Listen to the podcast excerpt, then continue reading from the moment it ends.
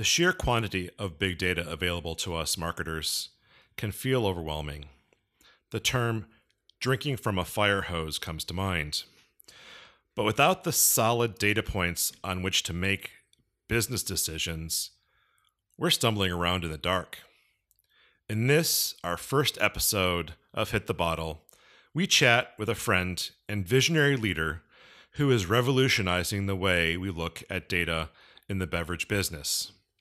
My co host, Emma Criswell, and I lead a discussion on how interpreting market intelligence and customer data can help us build better marketing programs. And our tip of the week is how to implement data driven marketing. I'm your host, Michael Wangbickler, and this is Hit the Bottle. Welcome to Hit the Bottle Podcast, a practical guide to beverage marketing through the lens of strategy, technology, and leadership. From exploring the buyer journey to leveraging modern public relations, to how marketing automation is changing the way we engage with customers. Hit the Bottle goes above and beyond the ordinary to ask and answer the right questions. Each week, we chat with industry experts, explore practical applications, and discuss the newest trends all to provide you with the insights and strategies you need to create successful marketing programs. It's time to hit the bottle. This man has been at the forefront of technology innovation for the wine industry for two decades. He has held leadership positions at Wine.com, Wine Direct, and Vintank. He founded Inertia Beverage in 2002 as one of the first major companies established to bridge the gap between wineries and their customers. Today, he is CEO of Emetry, a software company that aggregates data from a range of digital sources to provide better insights for producers. His expertise in the field of wine technology is in high demand, giving him speaking engagements around the globe. He is a personal friend and colleague I'm pleased to welcome Paul Mabray to hit the bottle. Thanks for having me here, Mike. I, I have the heart symbol I'm showing him right now, and, and, and, the two decades part is making me feel old. I'm not going to lie, but yeah, it is what it is. Uh, well, I, I went through the similar thing, th- thinking about how long I've been doing this, and it's been longer than that. So, but it shows in your beard nicely. It's got that good gray going on. yeah, so. thanks. so, um, I wanted to start off uh, asking a couple questions, and that's. Um, you know, well, first of all, actually, before we get into the interview, can you let people know uh, where they can actually um, contact you? Yeah, that's super easy at uh, www.emetry.io is the uh, company website. And I'm uh, simply Paul at emetry.io. That's E M E T R Y.io. And then um, across all social media on Twitter, Facebook, Instagram, it's uh, P Mabray. So P M A B R A Y. Um, and my favorite platform, if you want to find me or talk to me, is always Twitter because you're constrained to 280 characters. So it makes my answers easy.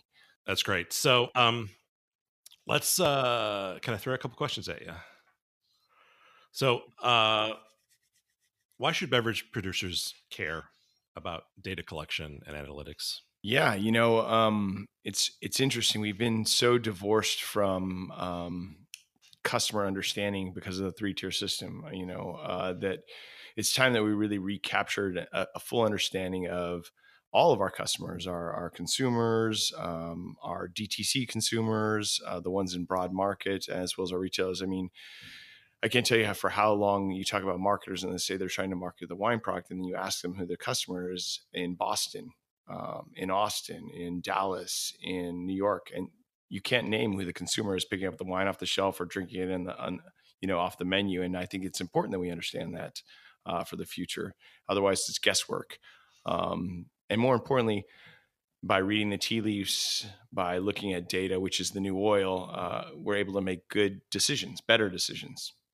Okay so well what, what kind of decisions can we make? Well, we can decide on what our packaging looks like. We can decide on which markets are better for us. We can decide on price points, who our competitors are um, how they're competing against us. Uh, we can decide on if our brand actually drives sales for other products or not. Um, which consumers are more valuable to us, which ones are rising, which ones are falling in our DTC list.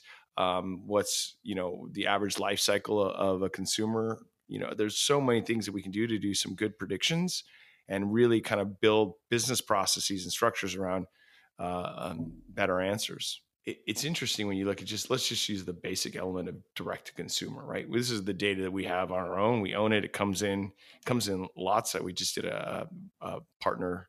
Uh, they had seven hundred thousand orders, and they never mined that data.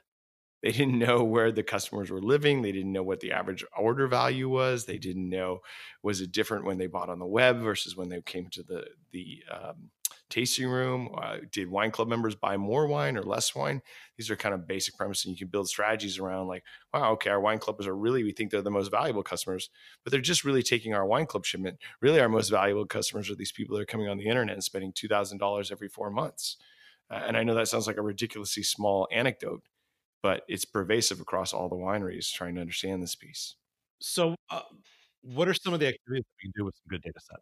Well, I, I think that there's there's so many applications it's hard to to put into one simple thing and i will give quite a few little examples but um, i think that in general data is, is, the the glue that allows us to understand ourselves and our customers better. I think that that's a fundamental piece and when i say customers it's an abstraction that means everything from the consumer that picks up wine shelf um, in a market to the consumer that comes to your tasting room to uh, your retail accounts to your wholesalers and how they're behaving with you um, and, and, even just your own uh, performance in general. Um, so, uh, you know, that's why I'm, I'm being very abstract because we work with large data sets across all those different tiers. Um, so, in the kind of broad market consumer insight, right?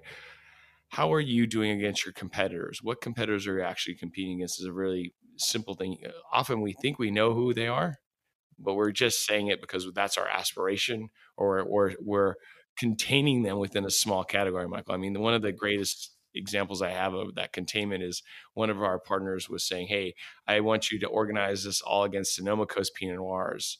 I'm like, that doesn't even make any sense. No shelf in the world puts Sonoma Coast you know, Pinot Noir as an as category, right? Right. It's kind of a strange thing. You're up against a bunch of categories all the way from New Zealand to Burgundy. To, it's all over the place. But really, what he was doing was they were confining that thing, saying we were the best Sonoma Coast Pinot, and using that as a tool to, to get better placements at the retailer and the wholesaler saying, look, out of all the Sonoma Coast Pinot Noirs there are, we're in the top three, right? Which was an interesting model for me to see how they did it um, in the price point.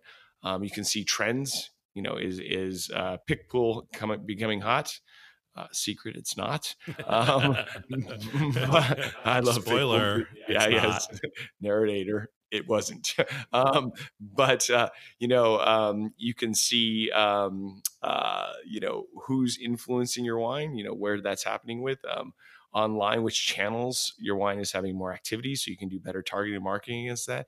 And if you're really doing really mad science work, uh, you do all this great cluster analysis, and then you weave through to understand, um, you know, of these different clusters. Meaning, like, okay, we'll call it the, the the Paul Mike cluster, right? And we we like comic books. We uh, uh, go drink some bourbons. We go to TexSom every year. We read uh, The Economist. So now you understand our likes, our preferences, where to advertise. So it's behavioral data rather than just demographic data. Because I mean, that's one of my biggest frustrations working with with this industry is that there's finding access to that really uh, granular behavioral data um, has been difficult and really uh, like a lot of the business decisions that these wineries make is based solely on demographic data which which doesn't actually capture the marketplace very well uh, yeah, I agree on two parts there. So the first part, the demographic data, is a really crude, old school, blunt instrument. It's like saying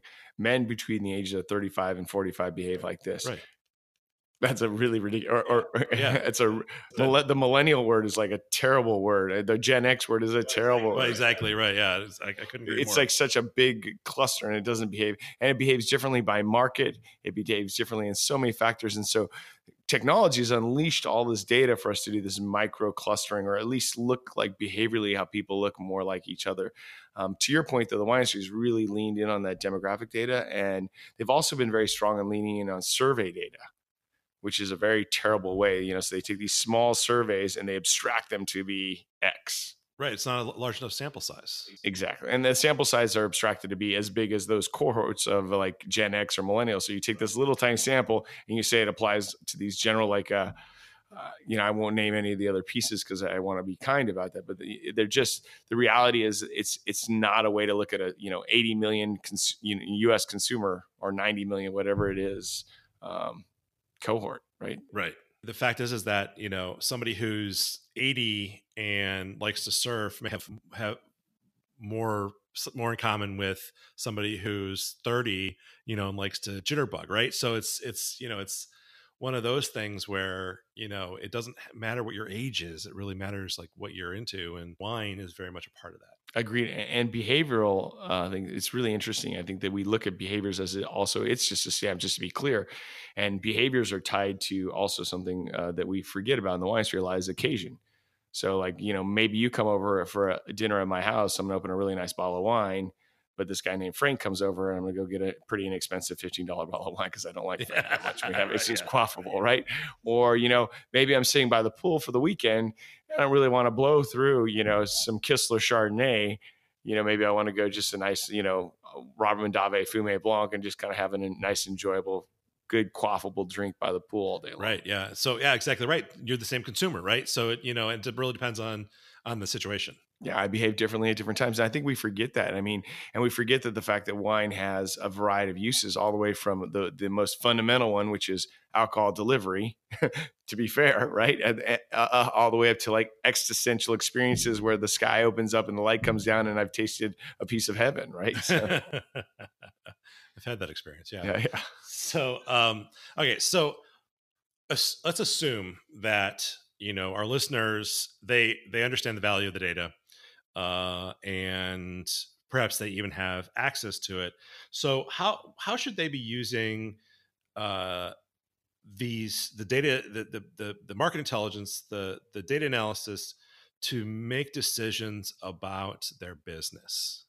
Yeah. So, uh, look, there's strategical and tactical ways to use data, to be fair, and depending on the organizational size. And but like, each one of these tea leaves adds a different answer, right? So when the data unlocks. So I'll give you an example. There was a, a, a, major enterprise level winery. It's one of my favorite stories. And it was, let's say it's 2014. They said, you know, Paul, we know this rose thing is coming. We feel it, but we don't see it in Nielsen, which is the lagging indicator. Because once it's in Nielsen, it's already done. It's in the supermarkets, yeah. right? They're like, let's jump the shark. Yeah, exactly. It's already you're, then you're a, then you're a fast follower at that point, and they they're they're not a fast follower company. And they said, you know what? Can you go dig through all of social media, all of Delectable, all of Vivino, and find uh, measure all the different rosés? And I want you to show me the fast risers and the fast fallers, and I want you to show me how their descriptors are, what are their colors, what do the labels look like, um, you know, what are the flavor profiles? And so that was their intelligent design because they're going to spend two to three million dollars to come out with a rose brand in marketing, advertising, resource allocation. And we're talking a big brand, obviously. Um, I thought it was genius. It's a smart way to say, okay, what's happening early stage? Where's the canary in the coal mine?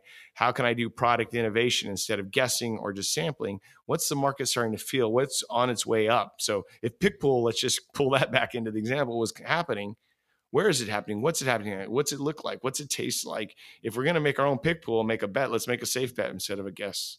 So that's a strategic example. You mean that's a better way of making a decision than throwing something at the wall and seeing? That is, but, but, I mean, even the label design was a fascinating thing. They were yeah. like, "What are the label designs that are resonating with consumers today? What's happening? What's out there that's making a difference?" Right?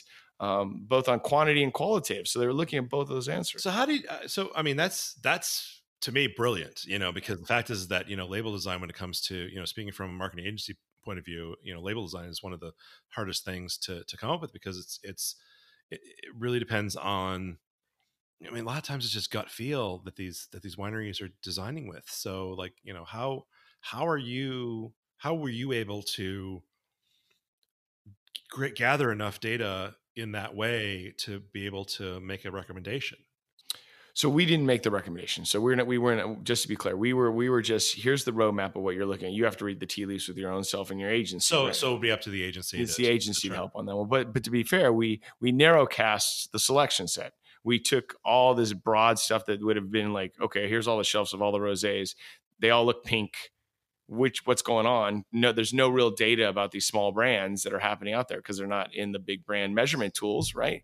Um, so, but th- but that also lends to your question. So we we culled the data from all the social media channels, Instagram, Twitter, Facebook at the time when you still could, um, Delectable Vivino, the kind of the core wine tasting apps, and we we just harnessed in this gigantic data pool. And I can probably find some of the stats, but that's my biggest problem, to be honest with you, as we were talking earlier, which is access to finding data. I'm like an oil miner searching for the right source of pure data uh, and fidelity. Did you use machine learning to to through this process, or how, that, how? that a team of analysts on that one? And so machine learning is an interesting thing. Uh, I don't think you really can apply that quite yet to this problem, but obviously machine learning can be applied to everything at some point. Um, but there's something about having an analyst look at things, and when you have sometimes disorganized data like Rose, or you know, uh, you have to have some oversight on some things. And I'll tell you a great example of that oversight. So once um, James Jory and I in the old Vintank days, uh, we were we did a social media listing, which was big data, and we were calling. I think it was like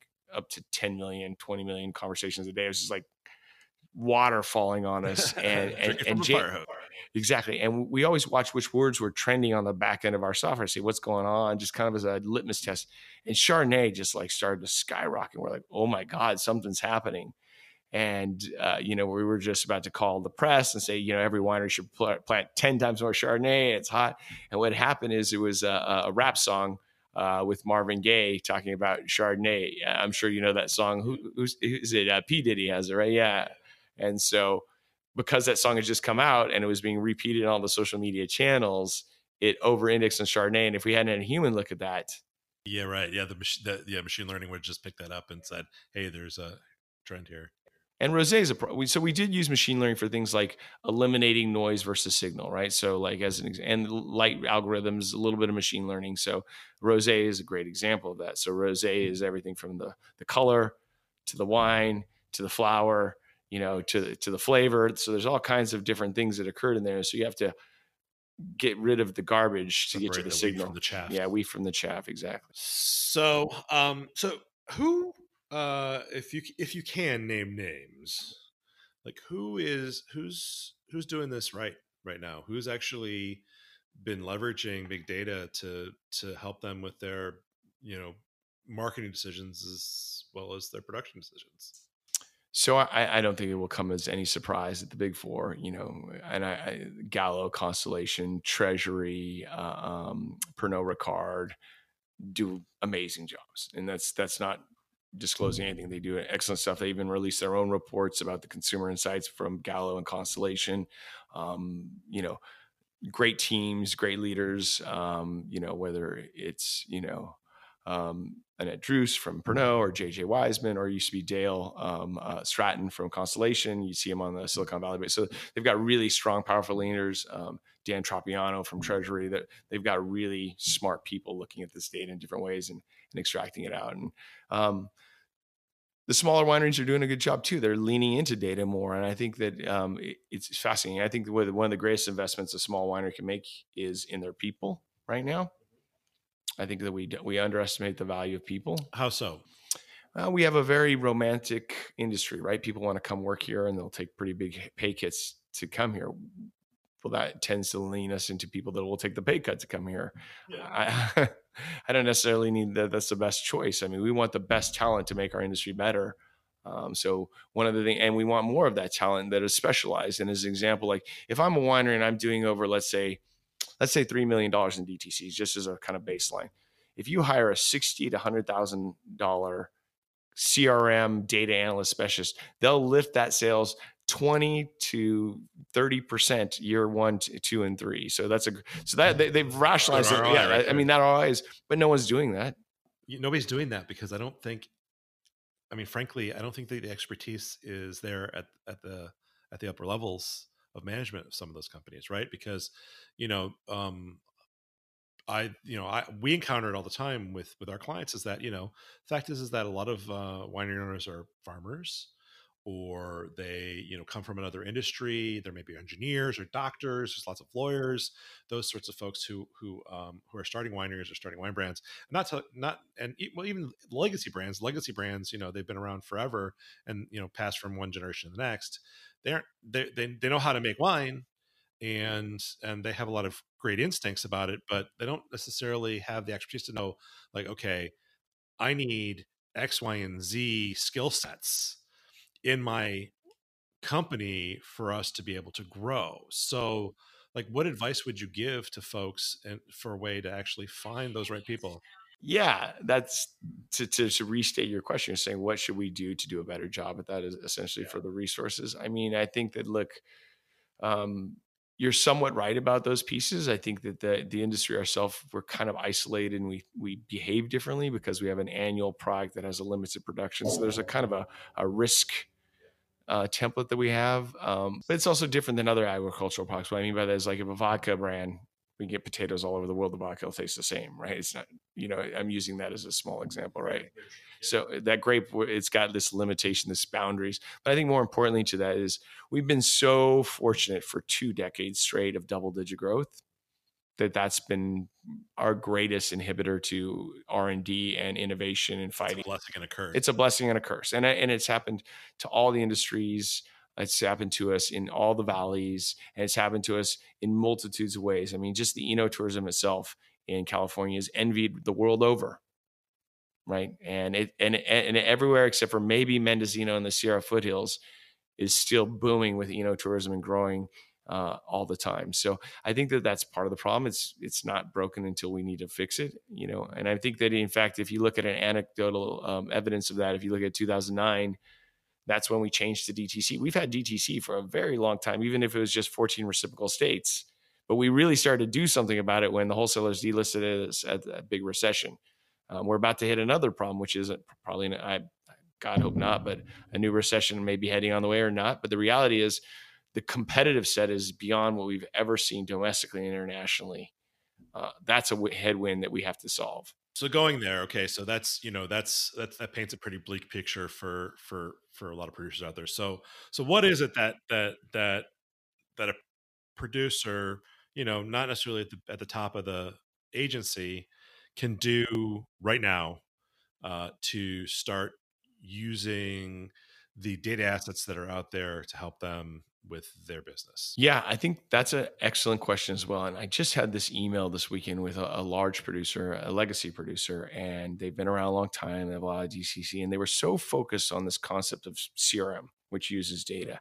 And they were trying to find the ultimate CRM tool and so what I said to him, which was really fascinating, he was kind of taken aback, was like, it's not the tool, it's the processes and the culture that you need to change first. And you can do 90% of what you need to do day one. Pick up the $100 bills off the floor if you change process and mind share. And you can do it in Excel spreadsheets. You can do it in like some simple SQL, debt but you have to invest and it'll build on itself stage after stage until you get to the advanced stuff.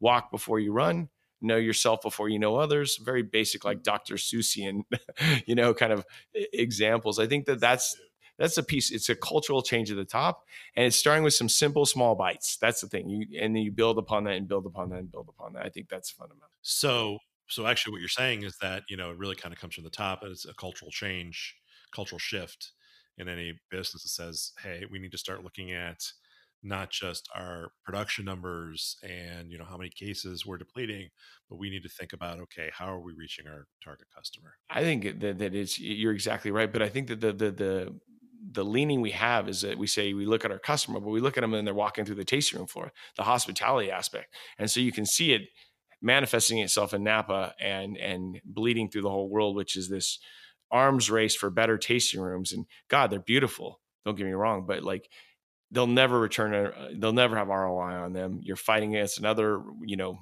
winery building another gigantic experience and you're trying to compete on the greatest limited uh, funnel in the in the history. I mean, I've said this a couple times. It's like saying, "Hey, you know, I want to drive a Ford car, so I'm going to fly to Detroit. I'm going to drive the Ford car. I'm going to fly back home, and they're going to ship it to me when I want it." To, you know, it's it's a terribly inefficient customer acquisition model. If you look at it through that lens, or Tesla, which is even a better car, I'm going to fly to San Jose, right?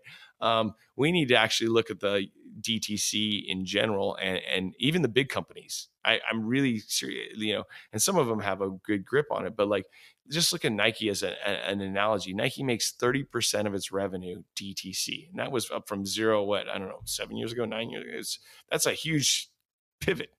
That is, yeah going from in store to well, you know, and we and we've seen this, you know, with uh, you know the shrinking of of retail store space, or at least like localization of it, and and then you know the dominance of things like Amazon you know in that in that space. Marketplaces eat markets. That's a true story and amazon's got big teeth and it wants a little piece of all of us but the reality is when you're competing in marketplaces you're competing against price oftentimes or convenience and those are not where we want to fight. Those are losing battles and you know restaurants have found that. I mean grubhub is an example of that or uber eats is you know you're they have to create whole new kitchen models. It's not the same right so yeah that's a that's a good great example so um so you started Emetry a little less than two years ago. Well, you actually jo- joined Emetry. Yeah. yeah, I joined as a board member two years ago, and I joined as CEO about yeah about a year ago. So they they placed me into like really kind of like put in some innovation. So it's been a, a fun journey. Okay, so what? So how does Emetry add value um, to your customers?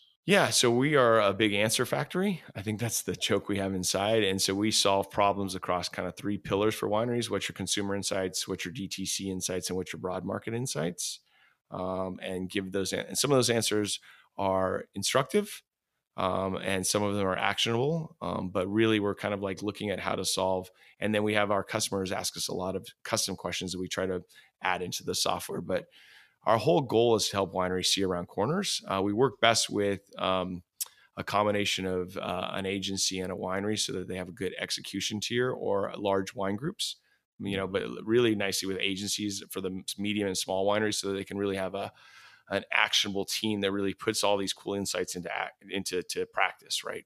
Paul thanks a ton for joining me today. Really appreciate it. Some great insights. Um, I'd love to have you back on the show at a later date. I think we have a lot more stuff to talk about, but unfortunately, we're out of time today. So thanks a ton. Now it's time for a discussion segment on Hit the Bottle.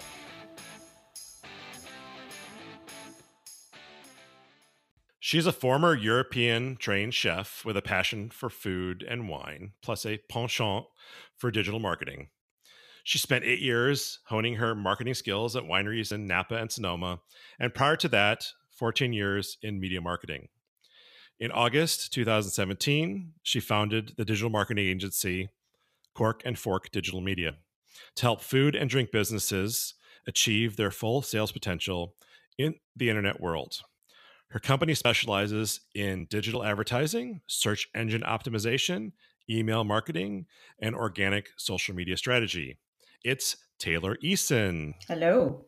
She's the founder and president of Wineglass Marketing, a full service DTC marketing agency.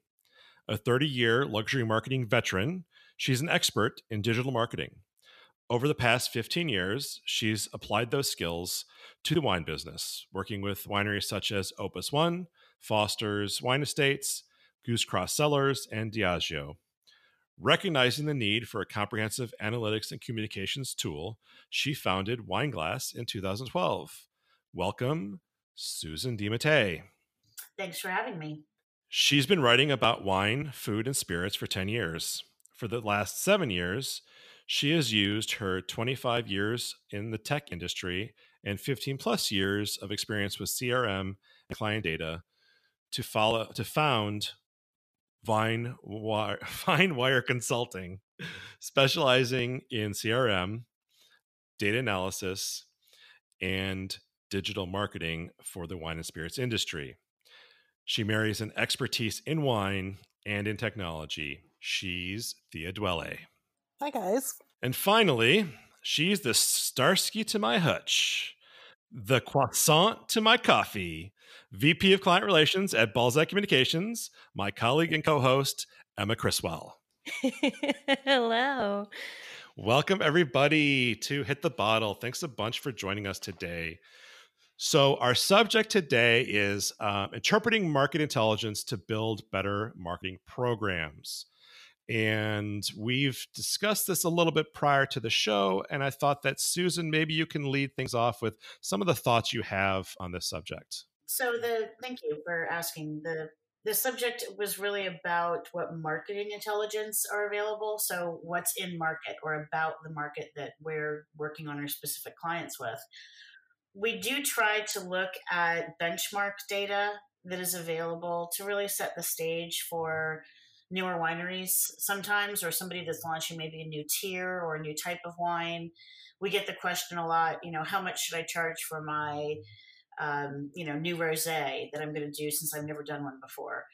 Um, and it's really important to see what the landscape is and, and what others are doing. Uh, I'm sure others here have funny stories, but uh, you know, it, it, it, you were you were expressing to your buyer, whether it be a, a som at a restaurant or somebody who's buying it on the shelf, or even somebody through the internet, what your value of your wine is by the price and, and how you're setting it. Um, we had a Solano County winery. Um, they only had one wine, it was a Merlot, and they decided to launch and um, wanted to be $80 a bottle for this Solano County Merlot. And when I asked them why, they said, you know, because it's good.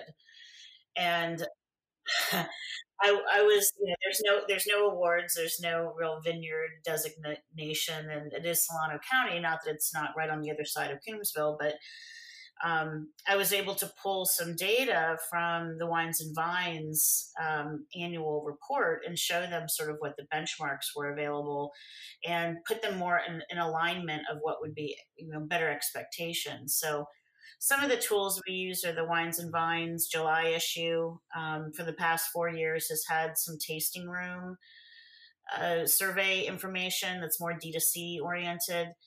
The challenge with that is they don't ask the same questions every year. Um, so, like if you have a client that wants to know what's the average lifetime value of a club member, you might have to go back three or four years to find it.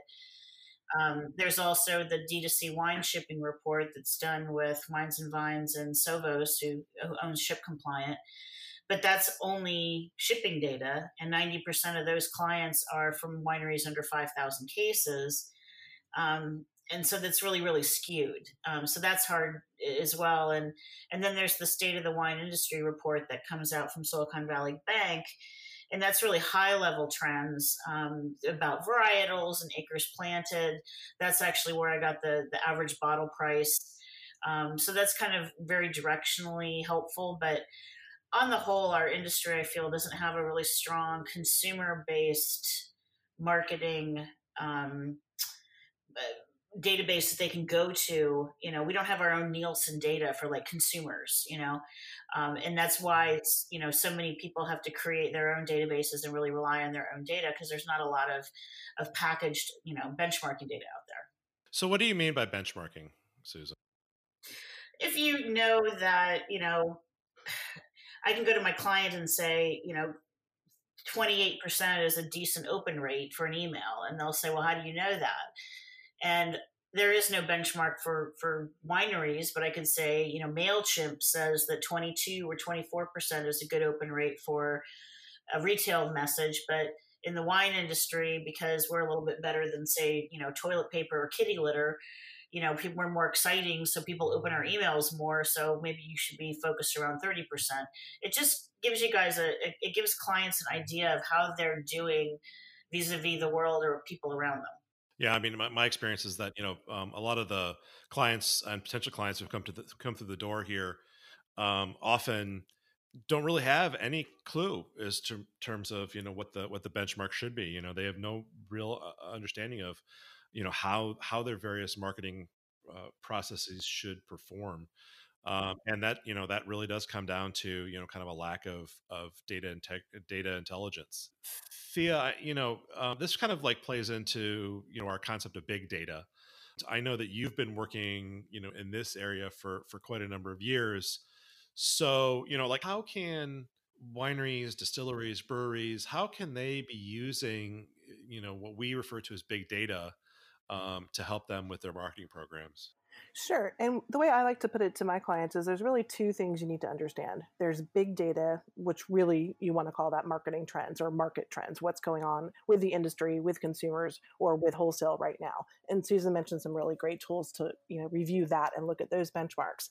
But then wineries have to understand that they need to be looking at their own data and that's really been a critical factor in the success of my clients if, if you don't know what your own data is and what your customer behavior is you can't capitalize on that So by understanding what the industry insights are, and then using those to leverage your personal data at your winery or your spirit distillery that's where the power is. And that is really where there's a lack right now in the industry. And what happens is a lot of times people don't follow up on that information. They might have a insightful email that's sent out with a very specific target but they don't follow up on that so they're missing a huge opportunity. So that's where i focus a lot of my time is digging into that data understanding what your data is if you're you know, E and J Gallo, obviously your data is going to be very different than if you're a 2000 tiny allocation winery, but you still have data and you still have the power to use that data. How you know t- uh, this is a great this is a great segue for Taylor. So so like how are we going to use that data? How do we make, how do we use um, data that that we that we know we have, you know, in in you know or we hope we have, you know, within within the winery um, you know, how do we, you know, what what kind of decisions can we make based on on the data that we have, and what kind of programs can we put in place? Well, I pretty much make no decisions without data. that's the way I that's the way I work. Um, I usually take customer data and create customer personas. Um, most of my clients are marketing directors, VPs of marketing, and there's a lot of wineries out there that don't even know who their customer is. I mean, I'm sure the other two ladies on this call are hearing the same thing. But um, I begin with who you have in your database and start to form with that data a, a persona that that allows you to market to a certain segment. So I had one winery who came to me and said, Hey, we need a customer persona developed. Here's all of our email, here's all of our analytics. Go do something with it and figure it out. We think we have these young hipsters that are coming up from the city and I'm like, okay, let's go see what they really actually have. So again, spent many, many hours doing this. And then I figured out, well, basically, you have a bunch of old people that buy your wine, but they didn't know that. And I mean, it was, you know, they, they, their demographics were totally off in their mind. And with that new knowledge, they were able to go, they had their aspirational segment of, yes, we want the young hipsters from the city, um, but we also want to sell to the to the older baby boomers that are make up the majority. I mean, we're talking 70% of their database was was baby boomers. And but they want to take that 30% and expand it. So it allowed them to make that decision. Okay, if, if these are the offers that are now resonating with um, with the younger set, then we'll go after those people. What are those people buying? You just dig into all the little minutia, and I, for some reason, enjoy doing this uh, but you just dig into minutia and and that's how you figure out your next steps. So that's just one way to use data is developing a customer persona. I could go on website metrics or something that i um, that i dig in a lot with as well. But i go going back to to susan's um, i wanted to talk a little bit about pricing. It might be going off topic but it's a funny story. So i had one client who wanted to figure out how to price their high end cab and I won't I don't want to give too much away of this particular winery, but how they decided how they were going to price was not necessarily based on how much it cost them to make. The packaging was heavy. I mean, it was all like the luxury signals of wine. And they got a bunch of somms together, um, double blinded um, their competitive set. And this was 200 plus, you know, $180 plus um, wine price points. And they, they won the pricing, they, they won the tasting. So they said, okay, well, if people are paying $200 for this X wine, then they will pay this for our wine. So I thought that was really clever and, and it worked. It, it, I, I thought going in, oh, this is cray cray, but it, it worked and they were able to sell the wine at that price point. So that's another idea of benchmarking. Just go out there and get people who know what they're doing. I mean, these are high end somms like master somms and, and they had those connections. So that was how they decided their pricing and had nothing to do with data whatsoever, except for the data of those somms. Yeah. Well, at least Taylor, that's some sort of data. You know, it was data doesn't have to be from a database. You know, the the client I had from Solano, they had no no rationale except they just thought that they wanted seventy dollars. You know, that's what they wanted. And at the time, um, I was consulting for them. It was far back before I had started this company, and I was actually trying to get them in some restaurants, and people who were tasting it wanted to know either they they wanted to know if it was uh, if, if something had gone terribly wrong in production to drive their cost of goods so high that they needed to get $70 a bottle in order to make up for this wine.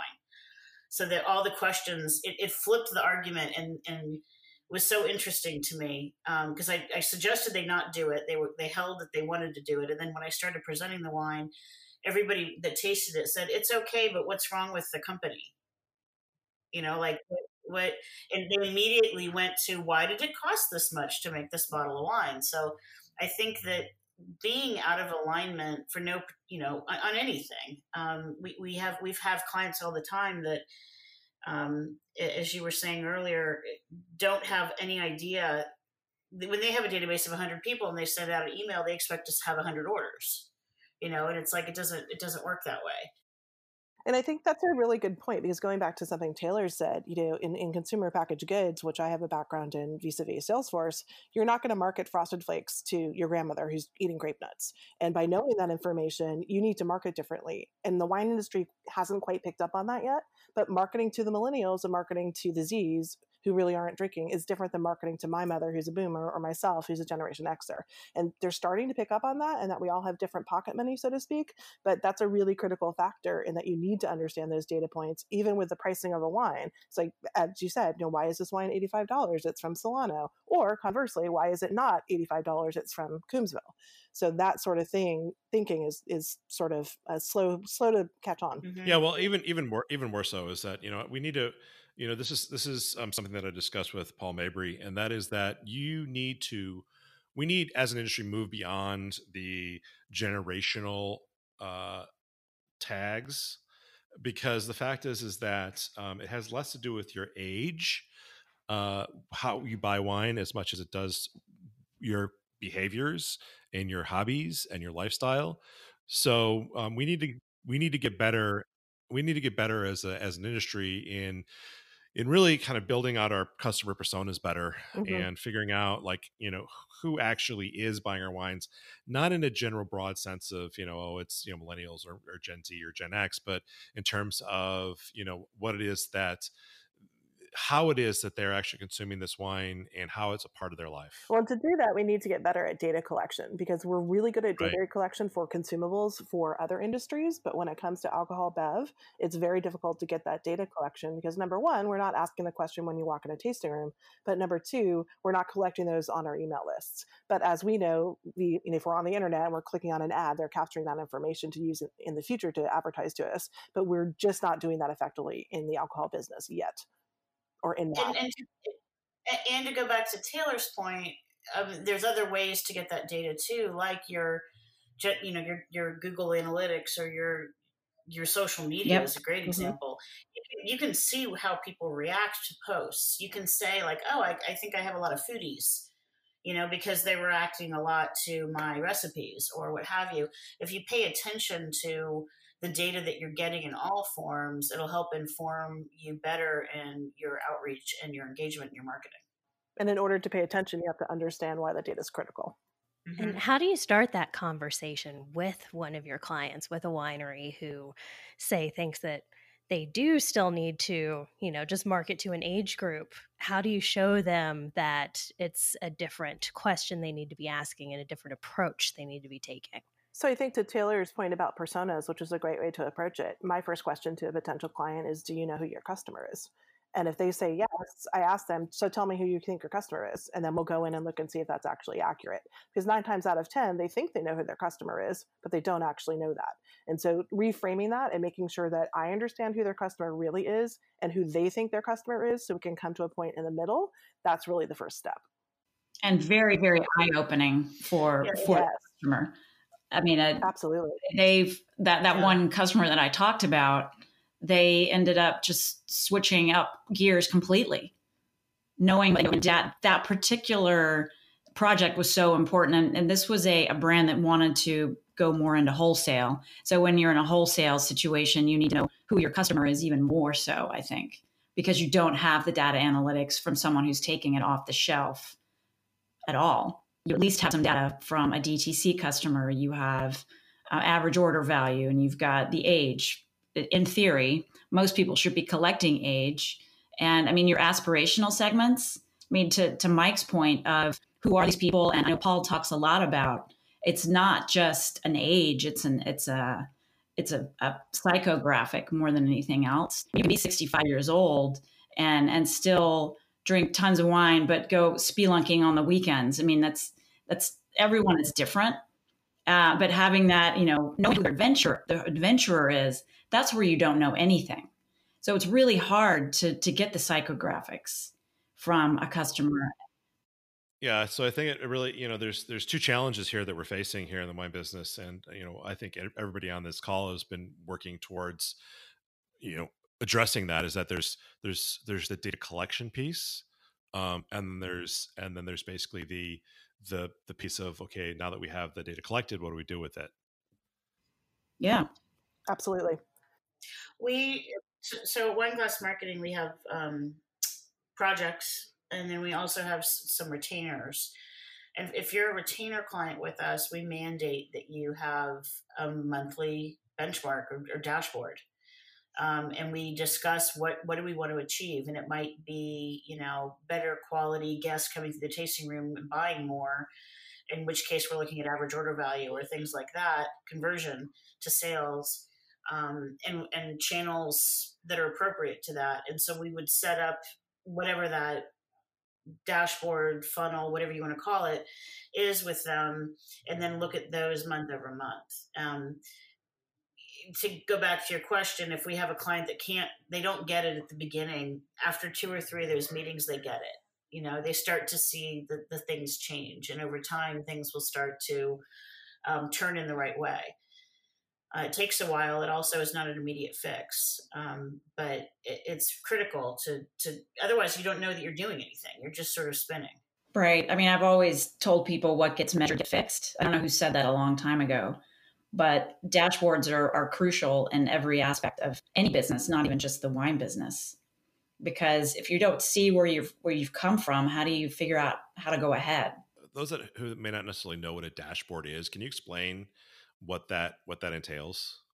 Sure it's uh, typically it's a visual representation of what you're trying to metrics that that make up what you're trying to achieve. So in the example I threw out, if if we're working with a client that is an old 30 year old winery here and they're kind of known for being a little bit of a party place, and we notice that they have this huge database that nobody ever buys, and their average order value is very very low because it's the it's the place you go to when you have a bachelorette party you know so the metrics that we would want to work on with them would be quality of audience average order value conversion to sale um, re, um, re, re um, what's the word i'm looking for? Repeat purchases um, say you know wine club tenure things like that that show that they're getting a higher quality more serious consumer.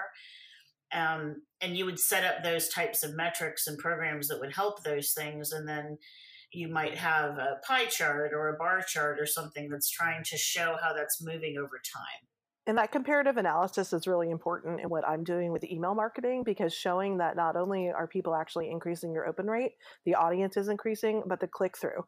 It's a little bit more tricky to actually capture order value from emails just based on the integration points. But knowing that people are actually clicking through and looking and reading about the particular offer or the particular thing is a really valuable um, metric to show the customer and show them people are paying attention now. They're no longer just 1% open rate. We're now up to 7% open rate just watching that grow over time has been critical. And when you take on, and I can speak to website metrics. Oh, I'm sorry. Go ahead. It's all right. If you wanted to keep going, I was just going to ask a question in terms of when you're taking on new clients and creating new dashboards. Are there sets of data that you always use for everyone, or is it completely different? Well, I, I can speak to that a little bit. Um, I, a lot of my clients are search engine optimization clients and Google Analytics is a key, key, key tool to um, to give me an idea about whether uh, what are their what is their their baseline, and I start looking at. I mean, I, I, look at everything on Google, but what are their page views? What are the uniques? Uh, the visitors? How many people are they getting? How many conversions do they have?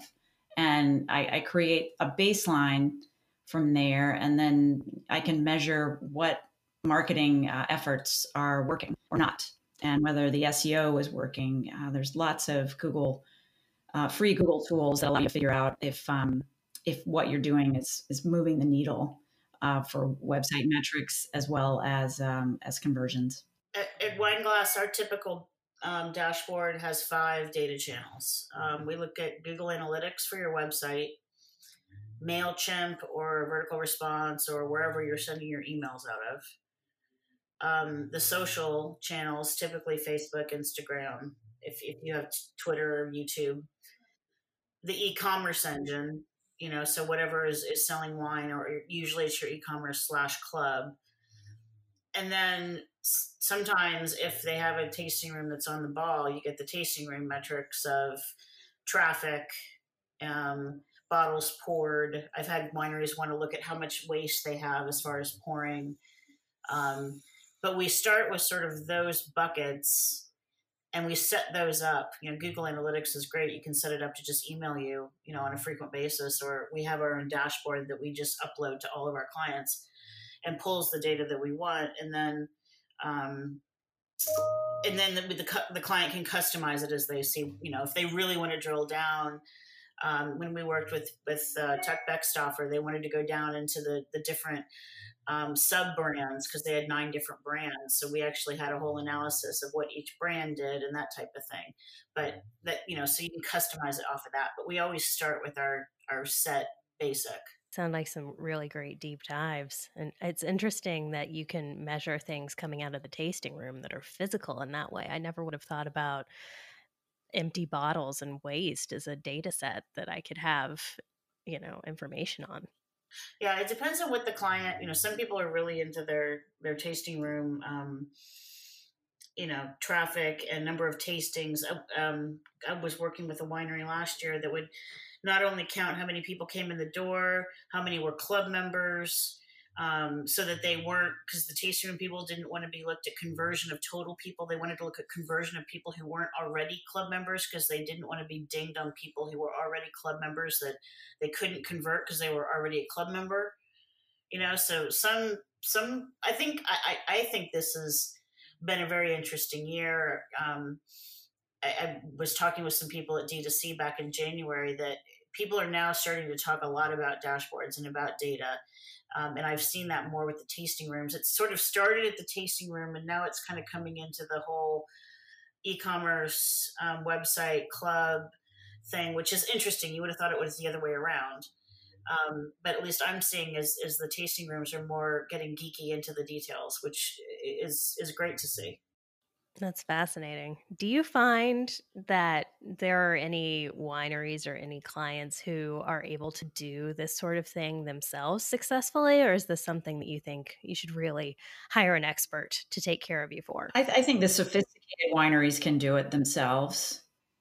And if they have the bandwidth, I mean, there's so few wineries that have the, the bandwidth. It's not a level of sophistication. I think it's more time than anything else it's bandwidth and budget for sure. You know, even even small wineries, it's bandwidth and budget because bigger wineries might have a resource allocated to it, but it doesn't necessarily they're doing it well.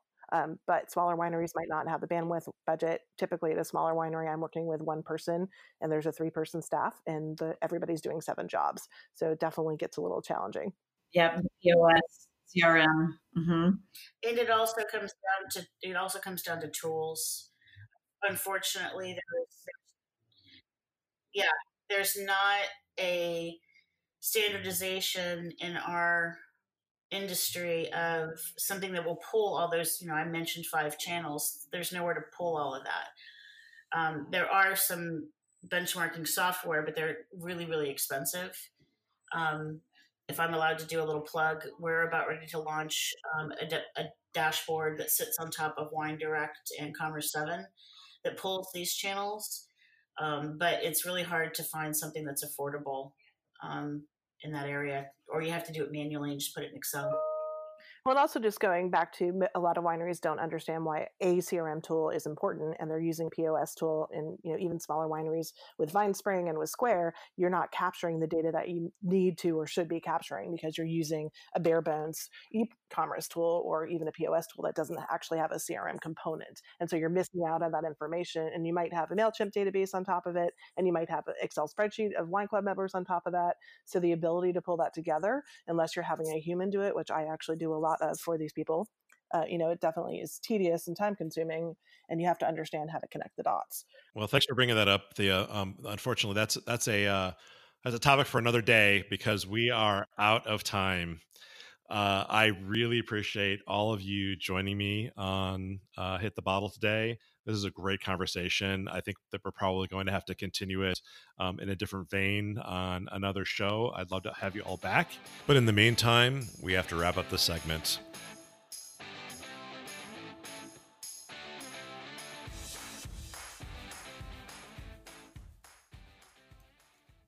Hi, everyone. Emma here with this episode's tip of the week how to assess your data driven marketing. In today's highly connected world, there are more data points to be obtained than many of us can fathom. While some may think more is better, that's not necessarily the case. The key here is to know what kind of data you need so you don't overwhelm yourself or your team creating the outreach strategy you need. Some of the best advice we've received on the topic is to follow, so get your pens ready. First, you need to understand your goals and don't collect data for data's sake. If what your winery wants to know is whether more people are purchasing from out of town on the weekends or through the week, it doesn't necessarily make sense to collect data on what they're purchasing as well. A second useful point would be if this customer is a repeat purchaser or not. A second helpful tool is knowing the benchmarks to compare your data and having a system in place to corrugate, gather, and analyze it all once you have it. While larger wineries typically have the budget and the bandwidth to have employees track and gather these points in house, for most wineries and beverage businesses in general, it saves time and is more efficient to hire an outside expert to help you here. Have a listen to this podcast discussion section to give you some ideas on who to call if you're interested in data collection for your business. I hope you've enjoyed this week's tip. Have fun collecting your data. And until next time, I'm Emma Criswell. This has been Hit the Bottle, a production of Balzac Communications and Marketing. Be sure to subscribe on Apple Podcasts, Stitcher, Google Podcasts, or wherever you find your podcasts. If you like this podcast, please rate and review the show. Thank you for joining us. Until next week.